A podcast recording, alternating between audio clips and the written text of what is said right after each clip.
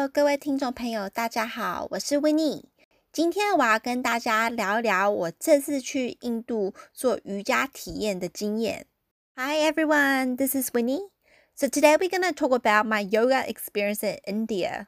Technically, I'm not a yoga enthusiast, but ever since I've watched the movie Eat, Pray, Love, I've always wanted to be like Julia Roberts, where she goes through different parts of the world trying to find herself.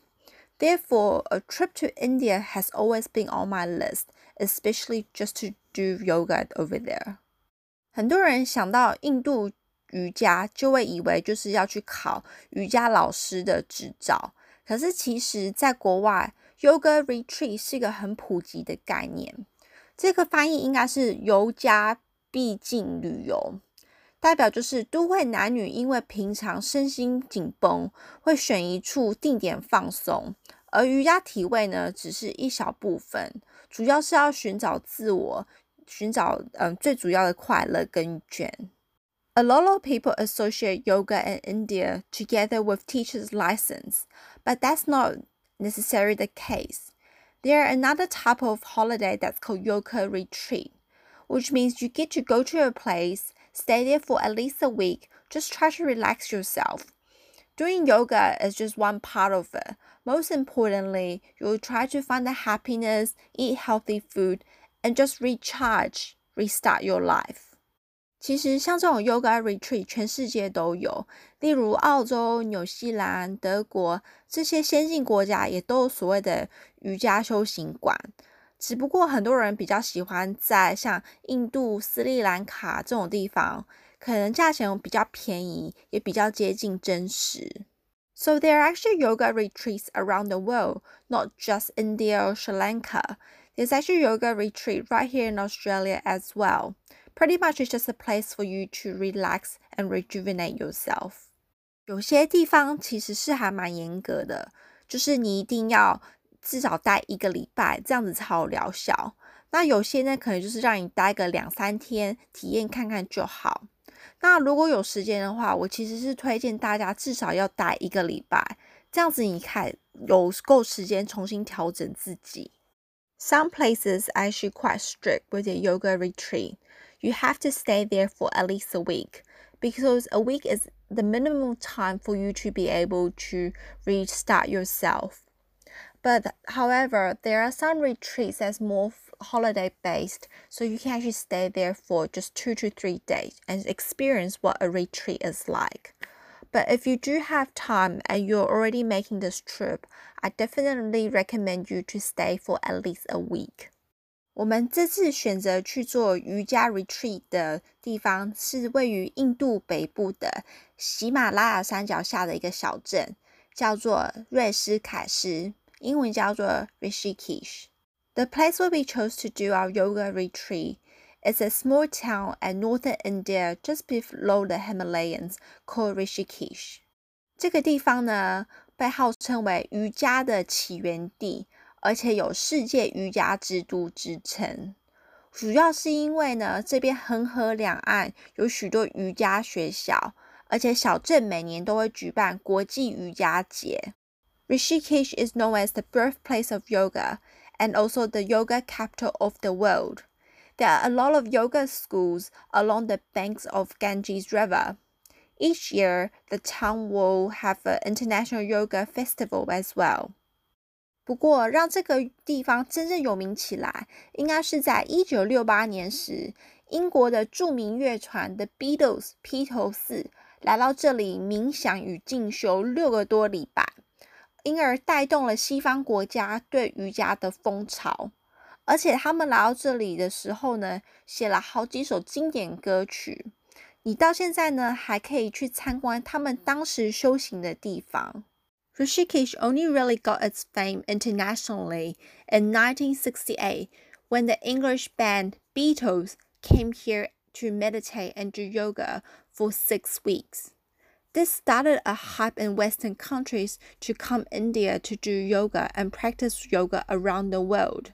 They actually wrote several of their well-known pieces over here while they meditated here. Even now, you can still med- um, visit the ashram that Beatles used to meditate, and actually visit there as a tourist attraction. 所以来到瑜伽中心呢，基本上每个地方都有自己的时间表。 不过要不要遵守呢，是看个人。基本上我们每天五点起床，天还没亮，五点半就到顶楼的教室做冥想以及呼吸运动一个小时。六点半再开始做一个小时半的瑜伽体位练习，直到早上八点再跟大家一起吃早餐。So basically, there's a fixed timetable and a sham, and whether or not you want to follow it is up to you. But usually we'll wake up at 5 a.m. in the morning while it's still dark and go to the top floor at 5:30 to do meditation and breathing exercises for at least an hour. Then do yoga from 6:30 till 8 for an hour and a half before we have breakfast with everyone at 8 o'clock. Because Rishikesh is a sacred land in India, the local law stated that everyone must be vegetarian and there will be no alcohol and there will be no use of plastics. So in the ashram, it's actually impossible to, to eat egg or dairy products. 由于咖啡是属于刺激性的饮料，所以他这边也不建议大家喝。不过还好，瑞士凯斯有很多外国人长期住在这里， 所以你只要到外面的话，就可以找到好的咖啡以及蛋啊，或是乳制品。只不过没有办法吃到肉就是了。Because coffee is regarded as a stimulant, so the ashram doesn't provide coffee. However, if you do crave for coffees, there are a lot of cafes in Rishikesh due to the abundance of Westerners living here. So if you want to have a coffee or egg or any dairy products, just head outside. You'll definitely find a place that's good. 由于印度北边呢，也提供最佳的阿育陀佛的练习中心，基本上它就是印度教的传统疗法，有点像是中医的概念。所以其实很多游客呢是被阿育陀佛的医疗效果吸引而来。它包含草药疗法、推拿疗法，还有瑜伽疗法。所以，像我们一整个礼拜呢，每天都有所谓的阿育陀佛疗法，其实就是按摩。我觉得这样子非常的棒。So in northern India, it's actually famous for Ayurveda treatment, which is a traditional treatment in Hinduism, which is very similar to like Chinese medicine.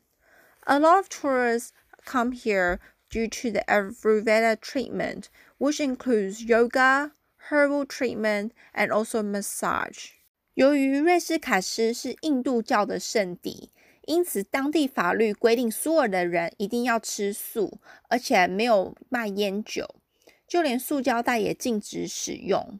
所以，当我们在瑜伽中心的一个礼拜呢，我们连蛋跟牛奶也都不能吃。So people like me who books like Ayurveda treatments every day. Basically, I just want a massage daily. That's all. 下午呢，除了自由时间，还有许多瑜伽练习，那就真的是要看个人要不要把行程排的那么满。There are free times in the afternoon for you to explore Rishikesh, or you can do more yoga classes. It's really up to you how you're gonna enjoy your holiday. 瑞士凯斯其实是位于恒河的上游，所以这边恒河非常的干净。除了可以在恒河里面游泳以外呢，也还可以在这边划船。这里对于印度人来说，其实是个极限运动的地方，而不是来练瑜伽。The Ganges River around Rishikesh is really clean because it's at the upper stream. So for Indians, it's actually a place for them to do adrenaline sports such as water rafting, not really a yoga place. 所以大家如果以后有想要去印度来趟瑜伽之旅的话，我会非常推荐来瑞士凯斯，因为这里真的是非常安全，一点没有在印度的感觉。So for those of you who are interested in doing yoga retreat in India, I highly recommend Rishikesh as your first stop because it's really safe here. It doesn't feel like India at all. 今天就讲到这里喽，下次再跟大家介绍一些有趣的地方。So that's it for today. Talk to you guys next time. 再见，拜拜。